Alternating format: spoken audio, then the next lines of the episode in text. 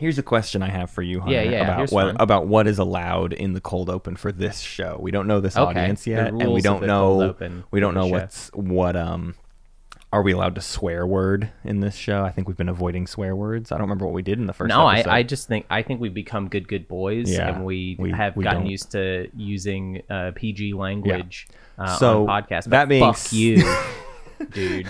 I I Sick of your shit. I have a question Yeah. for you. Um, do you how often do you uh, pee sitting down these days in your adult life? Oh my god, all the time. All the time, All right? the- literally at some all point, the time. At some point, it all changed, right? Or was it a Uh, slow transition for you? For me, it was like No, I would do it every once in a while, and then just just like I'm never going back. I pee sitting down. dude okay it's so funny that you bring this up because this is this is the most bragging i'm ever going to do in my life right now because let me tell you a little something i have always done it that way Wow. I, even when I was a child, knew that in the bathroom where no one was hanging out with me, I had nothing to prove and there was no reason for that's it. very big of you. That's that is very I am mature. I am being completely serious. No, that's good, and I- and I think I'm being serious in that that is actually quite impressive because it's very easy to get in your own head, and it's it's crazy to have a child who's I- like, I I don't am- need it. You know, and it's like sometimes when we talk about stuff like this, I go from being it's funny, I just flipped in my head of like going from being like, I'm such a smart guy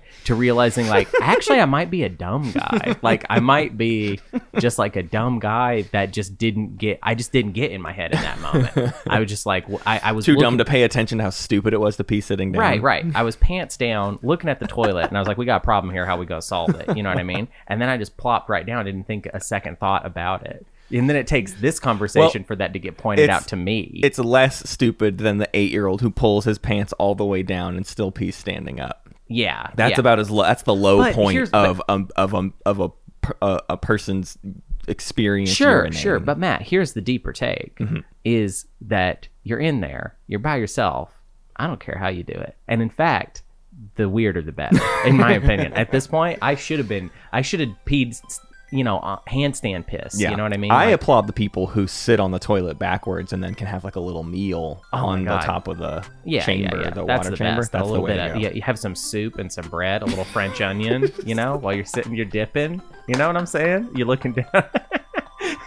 Let's go!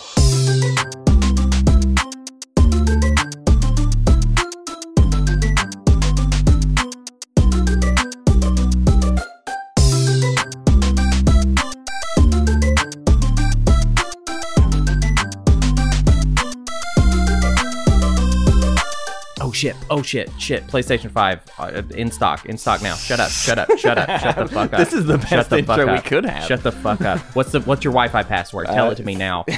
Tell me your password. Okay, here we go. Here we go. Here we go. Here we go. shut up. Just shut up, dude. I don't even care if this is in the show or not. no. Oh my god, are you kidding me? Sorry, buddy. Okay, well, I just live missed out on a PlayStation 5 It's okay. yeah, on the show. That is something that what just happened happens every day Multiple at some times point. a day. Yeah. No, honestly, it's probably it's not multiple with the play, with the with PS5. the PS5. No, with the video cards, it's With the video cards, it's all the time, and we're just trying to buy. Uh, listen, I'm just trying to be a good capitalist consumer bee and buy the technology that I want. I got the money set aside to do it. I want it. Okay, and you know what? Actually, this is perfect.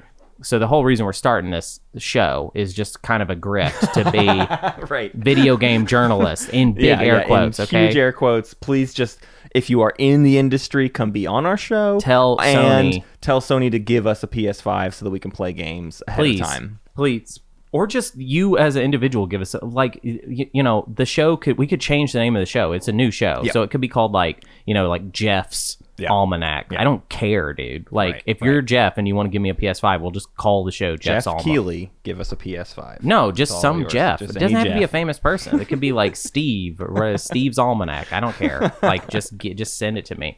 And uh, I need one of those RTX uh, 3000 series uh, graphics cards for Matt because Yeah, we I we got one, one. for me, but Matt doesn't have one I don't have a graphics card. Here we are, uh, episode two, where we will actually this time rank a video game up against the Yes. list that we have going. Yes. Now is a time. It's not just to talk about uh, the best the best game of all time. Now it's Right. to determine The worst game of all time. or or, best, better or better or best. better game of all time could be best Yeah. uh yeah so this is the board gamers almanac the way this works is we talk about a video game completely randomly selected but the it's not random at all because what we're trying to do is talk about every game that's ever been made Yeah. and rank all of them It Yeah. is a listicle that never ends until we die and then it will be passed on to our children and they will continue where where we are the, this is the concept of the show i am your main guy Mhm. Humberdonkelgun. and I'm Matt Martians. uh, the the the, the you, I won't be here next week probably. I don't know. Maybe I will be. Oh, we don't know how this works yet. But don't even know if- sometimes I'm here, sometimes I'm not because I have a baby and a life, and Hunter has neither. No So- baby, no life. no baby, no life. That's I have that tattooed on my butt. No baby, no life.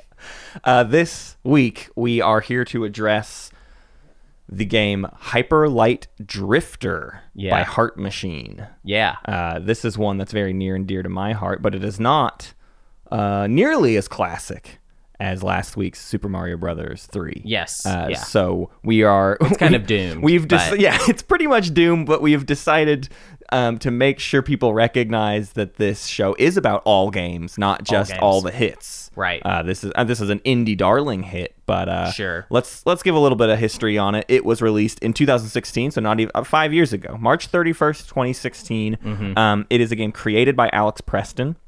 It is a game that is so it's crazy. Alex Preston set up a uh, basically a Kickstarter more or less alone with like uh, a couple other people. Uh, Beau Blyth and Disasterpeace were like on board from the get go. Disasterpeace did all the music. Uh, I, and, and Beau Blyth is like they're developing with Alex. Uh, and basically, to make just this game, they formed their video game company, Heart Machine. Like they had the game before they had the company. They started a Kickstarter, and the Right. Kickstarter did so well. They were like, "Oh shoot, we have a we have a company now This that we is so need to run." organic. This is such an organic story of a video game company Yeah, coming th- together. this is well, and it, it it really is like the it's a perfect indie uh, video game story because they they went on to develop a, a thing called Glitch Space, which is a uh, basically an art game development commune shared workspace thing where other lots of other notable indie devs you can go look up glitch space and see all the different indie devs that have been a part of it but basically Mm-hmm. they set up a, a place where it's like everyone come chill with us and and make your video games and we'll we'll just game jam all the time That kind of makes a lot of stuff. sense, Yeah. actually, because I would say Hyper Light Drifter kind of represents a sort of house style Yeah. of game that I would say at this point is very well known. There are a lot of games that even, you know what? I was watching a movie called uh, The Mitchells versus the Machines. Uh-huh.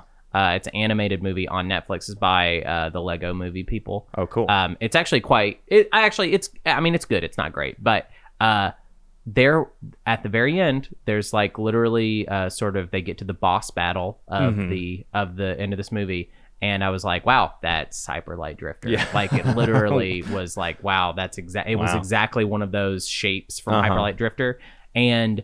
The music was by uh, the Devo guy, Mark Smother, Oh, Mark wow. Mothers, brar, brar, Mark however you say it. However you say it, I don't care. Uh, and and literally, you see that on screen, and I'm like, oh, Hyper Light Drifter, and then the uh, the score yeah went straight into Disasterpeace territory, and I was like, that's not fair because you're the Devo guy, you can't go steal at other Right. people's stuff, but it sounded just like Disasterpeace. It was ridiculous. Yeah. So this game, uh, when it was released, it immediately just buried in awards for art. Uh, the soundtrack is ridiculous. I mean, it's by Disasterpeace. If you don't know who Disasterpeace is, they they started as kind of just like a like a glitch tune artist that did a lot of video game soundtracks, but now have been featured in multiple movies. I mean, Yeah. they're, they're, they're a major uh, a major musician in the industry, and um, there's a lot of crazy stuff in this game. Of just from a story perspective, it's very pulled back. It's it feels uh, very classic in its storytelling, where it's it, it really doesn't tell you anything. It, it gives Right. you the symbology Wordless, and yeah. it's wordless. There's little. br- The closest you get to cutscenes are interactions with characters, where you get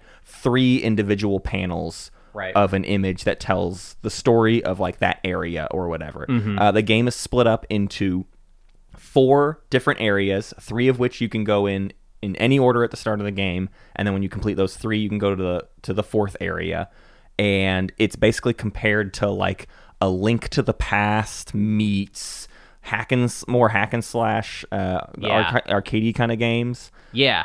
Yeah, that makes sense. Uh, I I think the Legend of Zelda thing is very good to bring up early because you need an idea of like what is the perspective, what is the gameplay. I mean, it very much. And that, that that is that's from Alex Preston himself too. He Sure. he sought yeah. to modernize um, the 2D Zelda formula, um, keeping the 2D aesthetic, but finding new mechanical directions to go in. The, most of the gameplay is played through. You've got you've got your sword. You can get kind of upgrades that improve your movement. You basically have like a, a dash, so you dash and sword around, and then you have a gun, and you can get different guns, but really. There's like two guns that you realistically use in the entirety of a run. well, there's only Um, four guns in total, correct? uh, there's forget. more, but they're they're all Oh. like secret. There's like a Oh, bunch sure. of secret guns. There's like four you will definitely come across. Yeah. And then there's a couple secret ones. I would love to start with the things that we're both super positive with, Yeah. and then because there's going to be a divergence point. Yeah. And to me, it's to me it's pretty simple. It's like aesthetically, everything this game is doing, I'm 100% on board with, and in fact, love, and in fact, think that it does it better than a lot of the imitators. Yeah. And, and maybe these imitators aren't. I mean, it's pixel art. It's Yeah. not like. I don't want to make it sound like this game is this super original thing and there's nothing sure. that looks like it. I mean, you look at like something like uh, Enter the Gungeon or Mhm, something like mhm. that. There's there's a lot of pixel art games. This one I think does some things that none of the other ones really do. It really feels like a unique world. Yes. More than most games are able to accomplish. It it, it has this mysticism and this implied history. Yeah. Like there's an opening cinematic that you get that that is incredibly vague and and And you uh, get it a couple times. You get it a couple times throughout, um, or or pieces of it throughout, but it only implies things. But the imagery that it gives you is just kind of very, very um, thought provoking. Like I don't know, like it, it just forces you to sort of tell the story for yourself. Yeah. Um, the only the only thing where I feel like there's any kind of clash there, or or not really a problem, but just something that I feel like I wish I cared more about is that um you, this isn't a spoiler because this is from like the very beginning of the game, but your main character is uh hurt and Yeah. like every once in a while uh your character will like cough up blood Right. and it's like not things are not going hot so hot Right. uh, for your character uh the problem for me with that like i think that's very cool um and interesting and but the problem is that i'm not super invested in the main character Yeah, uh, I like the world and I like a lot of the the the art and the aesthetic a lot. But the character, because the character doesn't have any way to really express itself Mhm. um, in a deeper way. Not to say that the uh, that this isn't like a side eye at the animation. The anim, I mean, it's pic, it's a 2D pixel art game. The animation is good, Yeah. but there's only so much it can do. And I feel like you know compare the this protagonist versus like Link yeah. if you had a 2D Zelda game where Link is coughing up blood, half I, it would be breaking Right. my heart. like I would be like crying. Yeah, yeah. Well, and it's it's funny too because mechanically, it never comes up except for random instances that are non. Uh, that they don't impact anything, but like you'll be running through an area and you're like going across a bridge where there's definitely no enemies and there's nothing else going Right. on, and then suddenly the game will be like, oh, you have to stop and cough That's for actually a second I like where you're going right and here. it, and I- it's never if I was a character that was very worried about like Mm-hmm. the, the, the the impact this story gets is like I'm dying I have to solve the I have to save this world before I die. I die Yeah. and it gives that it, it- you you timer. feel that a little bit except for when you definitely don't you don't you can just run around the world no big deal but if it if it hits you with that like in the middle of combat or something Right. that would be annoying It maybe be annoying, mechanically but- but, it would tell that story I would get much more more impactfully Yeah, I, I would be a little more invested. And and though I think it's good that you said that it was annoying though because I don't want to kind of be put our put game designer No, hats on yeah. and redesign the game. That adding what you just described Would would be- be a nightmare as far as figuring out like Right. how much is the right amount of it. Yeah. And instead they've just left it out of your way. But again, like if I am not super invested in the protagonist, the fact that they're dying doesn't hit me as hard as Right. almost I want it to. It like it like suggests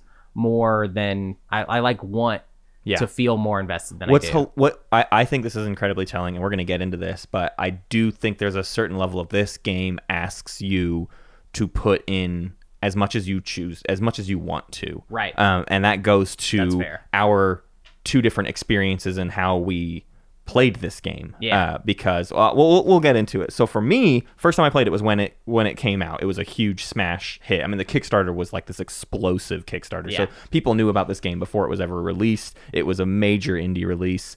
Um, and specifically for me, that year happened to be like the year I got reinvested in video games.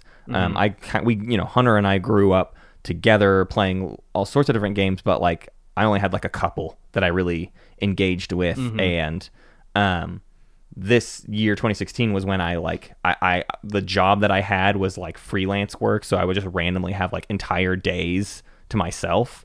And so I got to just invest in certain games. And this was one of those games. And and I'm also not very big on hard games. And this game's not like the hardest gauntlet of a game, but there are there are difficult parts of it. There there are some there are some difficult sections to this Reading game. the reviews in 2016, I know, you would have yeah. thought it was really hard. Right. They're- the the reviewers, I feel like, really described this as I don't know. They needed to get like a Dark Souls person Yeah. on it or something. Maybe the the wrong people were being tapped for. I mean, not the wrong people, but just people with with uh, sort of a, a bias towards saying describing something as being Yeah. Very difficult. I don't think it is difficult compared to ga- the kind of uh, the snarky get Yeah. good right. games. No, it's not. but it does it does. I mean, every once in a while, it'll, it'll get you. Yeah.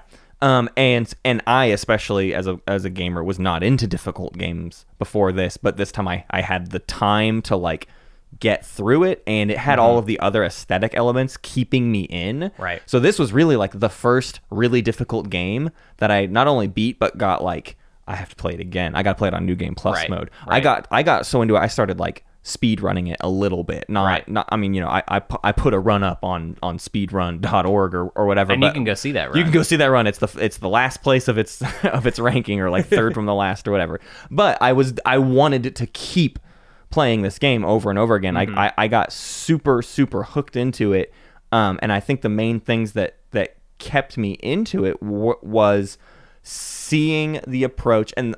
Not to say this is the first game that did this, but it's the first game I interacted with that did this, which is um, really not wasting your time and being difficult without punishing. We talked about this a lot last week with Mario Brothers 3, Mm-hmm. but like this game, you, you, you come up to a room, and if you fail that room, you basically get set back to just the start of that exact room. Yeah, you are checkpointing You are never set very far back, and that's Some sometimes that's not true. Actually, Right. there are there are sections where you have to replay more than one room if you do right, get set right. It, there, there are there are certain rooms that are really like a chain of multiple hallways, Yeah, and multiple that can be. Yeah. that can be a bit um, tricky. But regardless, it's generally pretty quick to get back into the action, and it helps that like mechanically, it is fun, like more or less nonstop. I mean, the act of like the the for me. Mm-hmm. There's a lot of games that I bump up against because the flow just seems slightly off, and this one clicked with me. This is a game where the the dash feels right, the the sword feels like the right timing. I can dash out of a sword slash at the right time. Like I just don't ever feel like I'm getting hosed by the controller or whatever. Like I- See- I, feel in control. See, this is where we're going to diverge a Yeah. little bit, though, because I I like so the move set. I mean, basically, just breaking down the combat mechanics. It's it's pretty simple. We've got a sword for slashing. We've got a Mm-hmm. gun for shooting. Um, we've got a dash uh, that has a mandatory upgrade uh, Yeah. where you turn it into a chain dash, uh, where you can dash around, and it. I think that it shines the best during the boss fights. Uh, Yeah. I love the boss fights in this game, but in the it's this weird thing. So I I don't want to criticize the level design because I actually like the level design. I feel like the combat needed more dimensionality to make the level design work because I actually like so the way it works is there's like there's an overworld kind of Zelda style and then there's a lot instead of having you enter a dungeon area and now you're just in a dungeon Right. for a while the dungeons are integrated and they're just kind of underneath the overworld so you're popping in and out you're kind of getting that overworld feel There's that's two a little more planes open that exist. One Yes. is literally laid on top of another, and you can look at the map and you can see.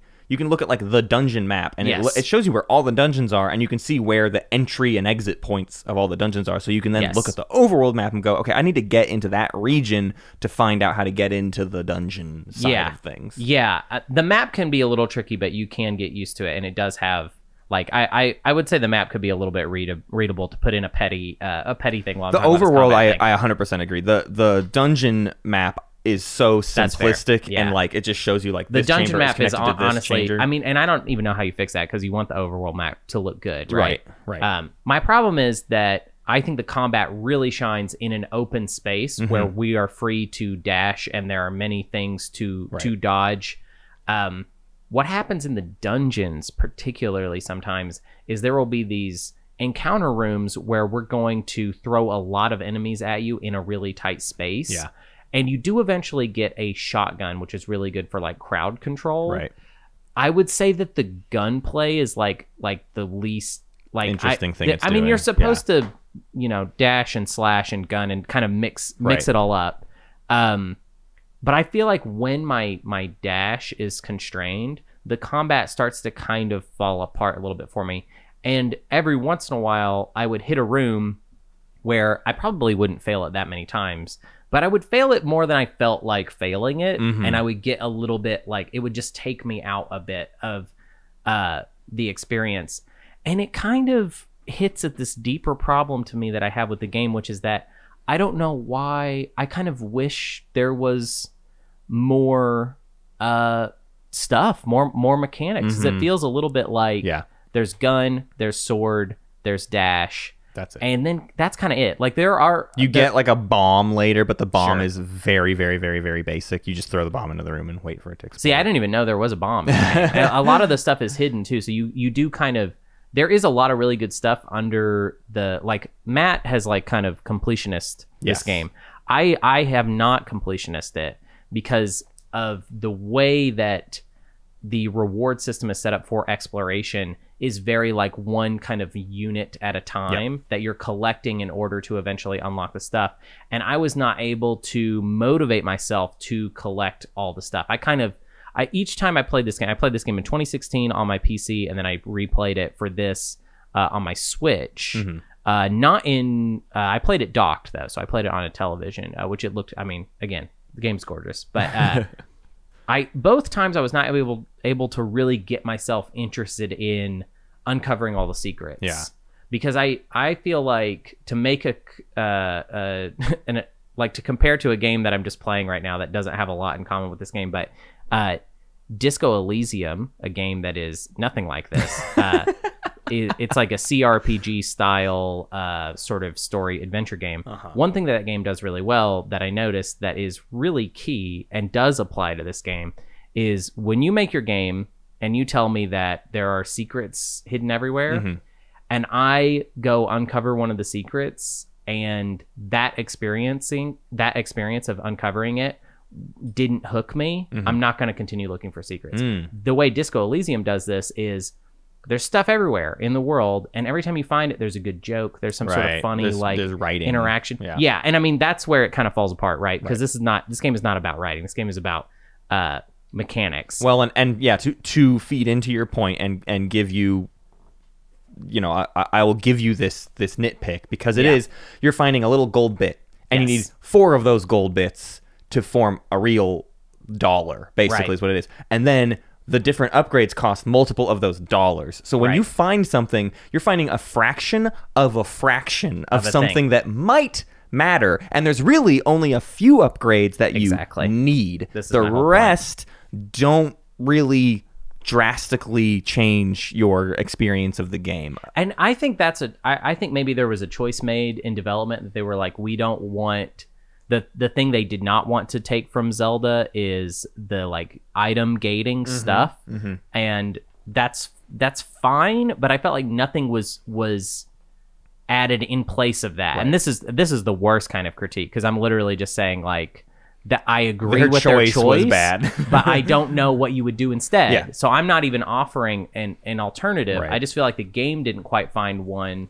Well, for me, it's- for, this works for a lot of people though. It's like interesting because there's two different forms of it. Like you are right, mechanically from a like item upgrade progression loop, it it again it it asks you to to want it. Yes. Just like the story asks you to To interpret it. and to interpret it, engage with it, and Yeah. want it. The exploration, there's a lot of stuff you can find in this world where like to, to complete a section of the map, to complete west, you only need to collect four of these pink triangles. There's eight pink triangles Mm-hmm. Right, in yes, west. yes. And if you get all eight, you open up a door that's like a special separate area that's like the extra hard challenge of Yes. that area that incorporates all of the design of what's going on and each area has its own unique not mechanics but enemies and and in that Yes. way mechanics so within each area you are doing different things you're you're you're you're finding different ways to approach the area because the challenges are slightly different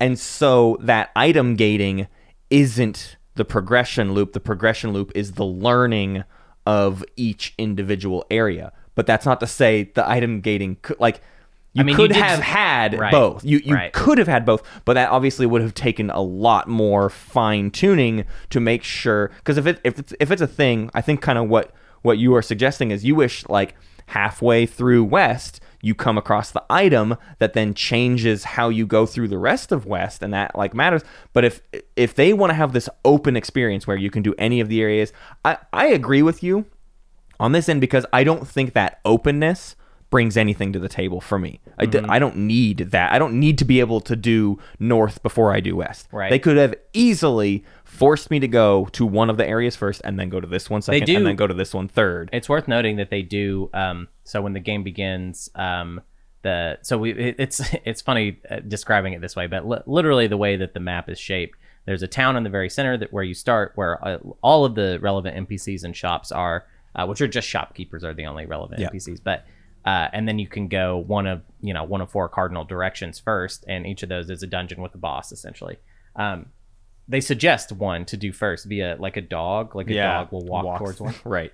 but um but and and that is essentially the structure of the game you do uh about half of all the important stuff in each Yep. uh, cardinal direction and then you unlock the final boss fight and then you go to the final boss fight i think my problem is i 100%ed west or north Mm-hmm. I forget which one. Those are the first two, the the easier ones. Uh, I think it was North actually because I like North a lot better. Yeah. Uh, so I think I was more inclined to stay there. And this was in 2016. And I felt like it took me too long because I'm very stubborn. I won't look at guides or anything. I have Mm-hmm. To just find the stuff. Right. And the environments are very um they are readable. Like there's clues. Yeah. It's fair. There's not a lot of cheating Right. um as far as like they they will literally sometimes they'll hide uh, kind of Mario style like you can go off the screen here Right. into another hidden screen but there'll be like a little dot on the floor that Right. tells you that's where it is. I think I got exhausted 100%ing one direction Right. and then was just kind of done with it. And I feel like I I, I totally believe you that if you 100% one of these dungeons, it unlocks a better area with better stuff. Mhm. I just wish that maybe it had been more like all you have to do is 75% it Well, here, here's the issue I think that it really comes down to, and it, and it's something like I didn't get into hundred percenting it until I like my fourth playthrough was the first time I was like, okay, now I want to do everything, um, and the so on this recent playthrough, we just we both replayed it for for the show, and for me, the, the I wanted to do more or less 100%. I really did what I would call something like 98% because what I love about this game for someone like me um, because I, I agree that like open-ended exploration can just kind of get like boring if there's not like obvious incentive draws for it. But the other thing you can do that entices me in an exploration structure is to give it a very defined structure and there's no way that the game signposts this but if you know that that exists that it's like there's four of these weird monolith tablets thing it doesn't four of- signpost, but it, it You kind it- of figure it out. obscure. Like No. you do, it is pretty easy to figure out what's Right, going on right. with the collectibles. Well, but once you figure that out, then you know I, this would become the part where you like need to take notes or whatever. And and I didn't do it on this playthrough, and I wish I had because that's where I fell apart on it. Where basically, I find the best way to play this game is to go through each of the areas once to do the boss fight. Get the you know get the four things, get through it, open Right. it up, get south. Do the basic thing you need to do there, and then before you go do the boss battle, go back and do each of the areas again to 100% it. And mm-hmm. then you're coming back to an area you've been to before with the knowledge of all of the other areas and now the new equipment and the better like you've you've been Sure. upgrading Yeah, this yeah, yeah. whole time so when you go back to the new area some things are trivialized but now your goal is set on exploration as opposed to just the like beelining for the boss Mm-hmm. and for me in a way that is rare for me well there's certain game i mean zelda games do this for me like i, I don't always want 100% all games but it's that structure that hooks me in wanting to, to 100 Yeah. when i when when the 100% is very very clear i'm uh, i'm all in a game that this doesn't work for me is like mario odyssey Yeah. where you're like, I don't know how many moons are in. I I don't. I have no idea what how much is in this level. Um, but if you but told each me time you do a moon, it's like kind of a fun challenge. it's still challenge. fun. No, no, it's Yeah. still fun, and I like playing Odyssey. But I'm not going to 100% Odyssey because I there's it's such a huge question mark of how much is in each world. Every single world is different, and some some moons are not even display like it's. Whereas this game shows you every single thing, like all of the amount of stuff that you need to accomplish anything, and that's what keeps me hooked.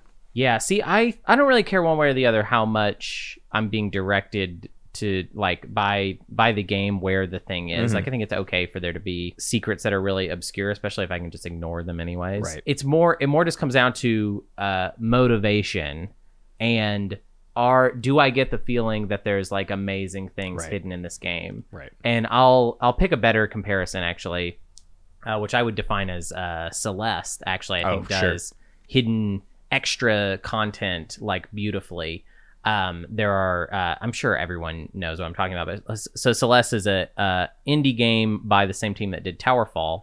Uh, if you played that, uh, and it is very much like a platformer, like like I would say straight up Mario level Yeah. of uh, wonderful platforming game. Mhm. Um, and it has the amount of extra content in it that you could skip and miss is a whole nother game, Right. probably two whole other games Right. worth. There are collectible strawberries uh, that get you nothing. They don't get you anything, Matt. So what I'm saying is in Celeste, I got into collecting strawberries, For and you don't even get a reward. But here's the point: getting the strawberries in and of itself Right. is fun, Right. Because each strawberry is put in the game in such a way to where it's like, here's the straw. They show it to you. They're Yeah, like, look, yeah. here's the strawberry. The only way you can get it is by doing some pretty cool stuff, Right. And then that I would say that is a third of the secret challenges of Hyper Light Drifter, but there are two thirds where it's just like, well, you just gotta find it. It's just it. there. You Yeah. just gotta It's find just, the here's thing, the- and the then thing you'll the get floor. yeah for Yeah. sure. I, so I I totally get that. I I think the value in getting all of the weapon upgrades is Mm-hmm. not there. Who cares? You don't need to get all the gold, but you you are on the hunt for all eight pink triangles to then unlock the final challenge room that everything has and those challenge rooms are what you're describing kind of but it's it's in the reverse order to get the strawberry you have to do the cool thing and mine is i get the strawberry and then i'm allowed to do the cool thing. Right. and that's harder to to trans to, to sell you on basically. It, it is harder, especially if the the problem that if there were eh, you know what? If there were boss fights if there were hidden extra boss fights I think you'd have me. Yeah, the closest the closest is one of or at least two of the areas. It's not a boss fight, but it is like an arena of of doom and and Mm-hmm. like very difficult, like on par with a boss fight, but not That as sounds- mechanically driven. But but that does not actually all of them sound do good that. Yeah, like that that that, that sound like because like I said I really enjoy the combat of this game in wide open spaces and when it gets uh, too confined I feel like it's almost like I feel like the combat system was really tested heavily on Mm-hmm. the bosses and then the level design was finished and Right. the level design is really smart and then they kind of just pushed it together like this works really well for, for boss fights and this is really these levels are great yeah, but I just felt like there needed to be like one. I, I, I feel like the gun maybe is could have been incorporated. The point of it. Like Yeah. the gun is like because the shotgun is so good for for crowd control and definitely is made in such a way as to where like in these enclosed uh, environments, definitely shines more than it would. Say well, in and a boss and you fight. uh, you would, I think this would drive you crazy because once you get into the shotgun, and you get into the speedrunning community, you realize there's an absolutely completely busted combo using the shotgun. Sure. You you keep saying the shotgun is good for crowd control, buddy. The shotgun's good for everything. Sure, yeah, yeah, yeah. That's fair. That's fair. and if you use it in the broken way, uh, you just can mow through every single thing. I mean, you can you can beat the final boss in like th- two or three cycles, very, very, very, very See, and easily. I think this and just that's where to- you, we're just you- different you- people this Exactly. stuff, This is yeah. this is where you tune out completely. Yeah, I, I, I, I play when I play a video game. It is well, it depends on the how many times I've played it. But if I'm playing it like well, like with with Final Fantasy VIII, a game I've played over and over and Yeah. over and over and over and over and over and over, it's no longer this. But for most of the time when I'm playing a game, I consider it an an improv exercise with the designer of the game. Yeah. We're doing a little bit of yes and. I am going to.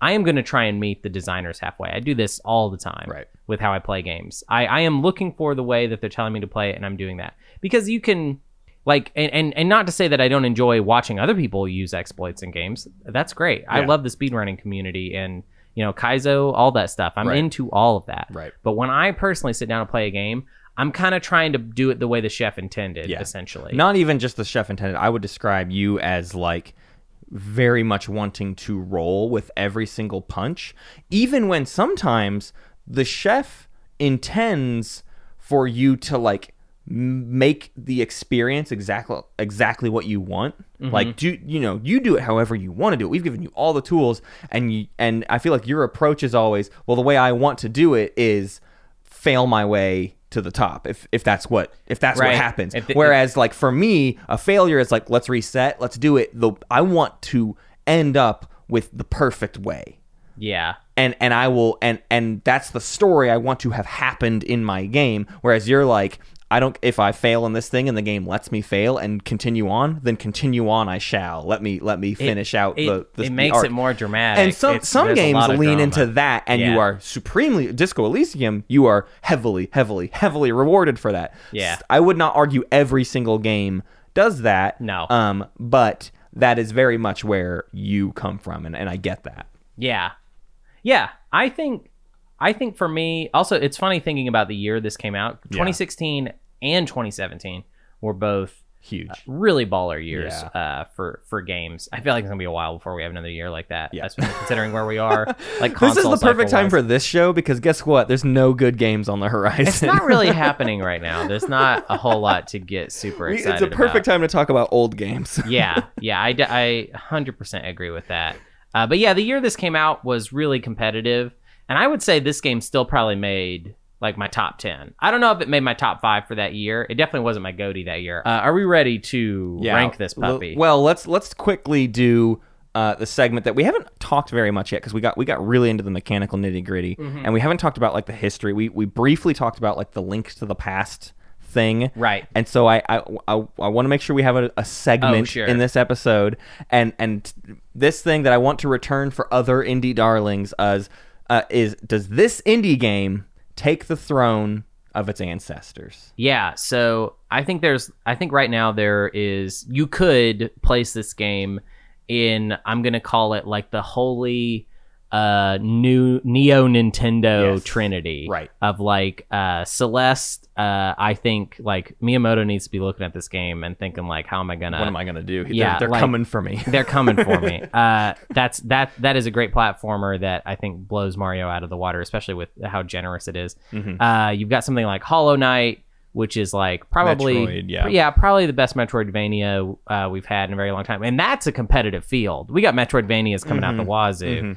Um, Link to the Past clones, oddly enough, I kind of feel like there were more Link to the Past clones when Link to the Past came out Right. than there are Now. right now. And this game really fails to push that promise very much. Mm-hmm. There are aspects of Link to the Past, but there's a lot of times where it's like, this is absolutely not Link to the Past. I mean, I do, I, but I, I, I'm willing to give it that spot of like our current. I mean, like the problem is that Zelda in general is kind of taking back its own crown in the 3D and right. 2D department. I mean, like, is this better than Link Between Worlds? I don't know. yeah, like, right.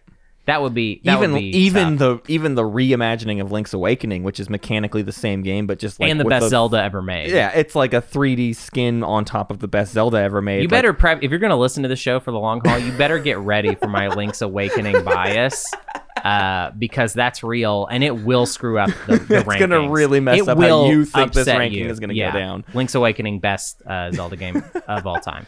Best so one. my argument would be this game this does not take the throne of its ancestors. I think I think think, a. Hollow Knight when we have the conversation about Hollow Knight, I think that takes the throne of its ancestors. So- but I think Hyper Light Drifter does enough of its own completely unique things that you really can't call it a, a Link to the Past clone and that be doing it any justice. I think I'm in a better position with Heart Machine than you are because you love this game specifically Yeah. for what it is. Right. And I loved a lot of the I would not like shallower, but the I like this game so much more on an aesthetic level, Mm-hmm. music, art, all that. And all of that stuff is going to carry through into their next game. Right. But mechanically, nothing is. Right. What is the next game called? I don't remember. Solar Ash. Solar Ash. Yeah. That game is going to be tight. It's got Totally different same jet world. set radio vibes. except for 3D. It's such a yeah. It's like a weird jet set radio and a post-apocalyptic hyper light drift. Yeah. I don't know what that game is, and that's what makes me so excited but also nervous for it. Which is the idea that like I love hyper light drifter. I would love a hyper light drifter too. Like you said Right. earlier, this game could have so much more. Like It more really items, more weapons, It- more it- worlds. It could do so much more. And Solar Ash is like that's cool. We could have done more. We're not gonna. We're gonna do a completely new kind of game. That's a completely different design flow and mechanical structure. I like, dude. There's so like comparing this. I, I also think that Celeste really like Celeste and Hollow Knight have really upped the ante for the like kind of very much looking backwards indie games of just like how generous as a designer can you be? How much game can you put into it? There's literally stuff when when talking about uh, the secrets and hidden content about Celeste that I don't I can't even talk about on this podcast Yeah. because I would dare not ruin it for someone else if you've never experienced Right. it. Yeah. And there I I know a lot of the stuff that is hidden in Hyper Light Drifter and none of it has that level Yeah. of generosity to it. And to be fair to to Hyper Light Drifter, uh we've had some years, Right. you know. And and I don't think there has been, you know, correct me if I'm wrong, uh this would be a great, you know, thing to write in. I don't think there has been since Hyper Light Drifter a better uh, indie uh, retro Zelda looking game. I, I don't know that that's really happened. I mean, Yeah. well, dungeon crawling. Careful with that word because we, we just I- had Hades. no, so, I like, know, I know. You're right, but but and and it's funny you bring up Hades because Hades is the closest thing that replaces uh, Hyper Light Drifter for me. The I just the the the like moving around, hack and Sure. slashing. Like it's it's also a rogue. Like it's doing all its own other things, but like and it doesn't have the exploration at all. Not really, Um, no. that Hyper Light Drifter has, but as we kind of argued earlier, Hyper Light Drifter's exploration is also somewhat questionable. So I think it's I just the it, again, it just comes down to the reward structure. Yeah, like I, I have to feel like I'm in order to get me to explore in a in a video game, I have to feel like I'm I'm getting something out of it. Unless Yeah. I'm playing a JRPG, in which case I they get there's a lot of leeway there that I give the the game designers. I will look I will be like, "Oh, is there a potion over here?" Yeah, and then I'll I'll, grab go. and then it, you like go to a shop and like a potion is worth like 50 coins and you have a million and a half coins. But I had to go find that potion. Yeah. so, yeah, I'm a little bit of a hypocrite depending on game genre, but Um, all right, let's rank this puppy. So the only thing we have on this list so far is number one, Super Mario Brothers three. Super Mario Brothers 3, So we have to best game of decide if. Hyper Light Drifter is better than or worse than Super Mario Super Brothers Mario 3. Brothers three. Hunter, your thoughts? So Super Mario Brothers 3 uh, defined not only Nintendo, not only the platforming genre, but it also defined video games as a medium. I think it more so than any other game from the era, we can say it probably helped keep video games in your house, in your home. And Hyper Light Drifter is one of the cool games that came out in 2016. so So I want to maybe apologize to the listener or or preface the listener with, "Listen, bud, this show we do have a little bit of a growth period where oh, the Oh, yeah. ranking portion of this show will take a little bit before it becomes especially interesting. We probably got like 10 episodes to go before we start making like really nuanced decisions Oh, about that's ranking. fair. But I Yeah. want I want you to know that it is very much a goal of this show to stop talking about a game by itself Right. for 48 minutes Right. and to get into talking about how the game compares to other games, other games. for a good five to ten And on a micro chunk. level. on a It's really be- annoying micro level. We're gonna Oh, get yeah. real weird, but for now, Hyper Light Drifter is the worst game of all time. Worst game and of all Super time. Mario Brothers Three is the best, game, of all time, and those are the only two options of video games. Th- those are currently the only games that exist as far as the canon of this show. now, we will eventually cover all games. Uh, we d- we should say this again this week. We said it uh, last week.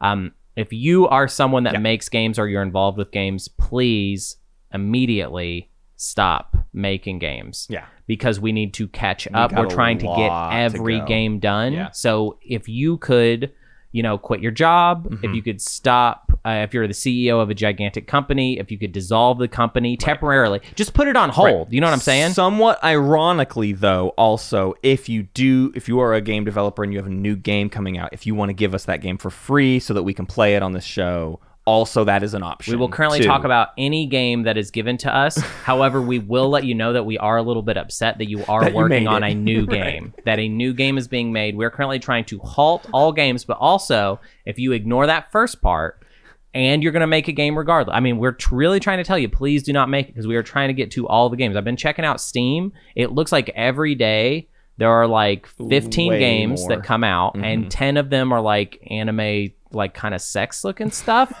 um so we will have to get to those eventually. That will be a very sad year Weird or two arc, of the show. yeah. About 3 years of just like sexy anime games. Uh and of, of course we will save those for last. Yeah. Uh so that is definitely we're not going to we're not in a hurry for those. We've got a lot of good games we could play. Uh, so yeah, if you make games, uh, please send us your game. We will uh, talk about it. We will make time to talk about it on uh, an episode of the show.